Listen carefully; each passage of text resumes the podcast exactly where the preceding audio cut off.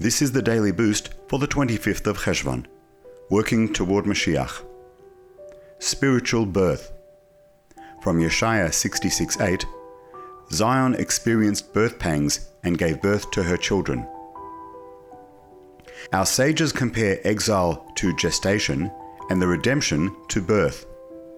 The Talmud describes a fetus saying, Its head is between its knees, its mouth is closed, and it is fed through the umbilical cord. From Niddah 30b. The unborn child's mind is not fully functioning, and its eyes are closed and unused. The child is fed directly to the stomach, feeding only the physical needs of the body, but not the spiritual needs of the head and heart. Spiritually, the state of exile is similar. We don't understand or see godliness. Our spiritual minds and eyes are largely dormant.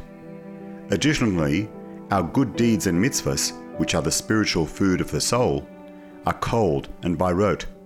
They do not affect our minds and hearts, helping us to know God and love Him.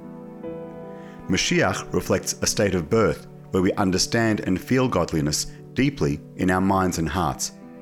Increasing our understanding, awareness, and sensitivity to godliness helps us go from exile to the final redemption.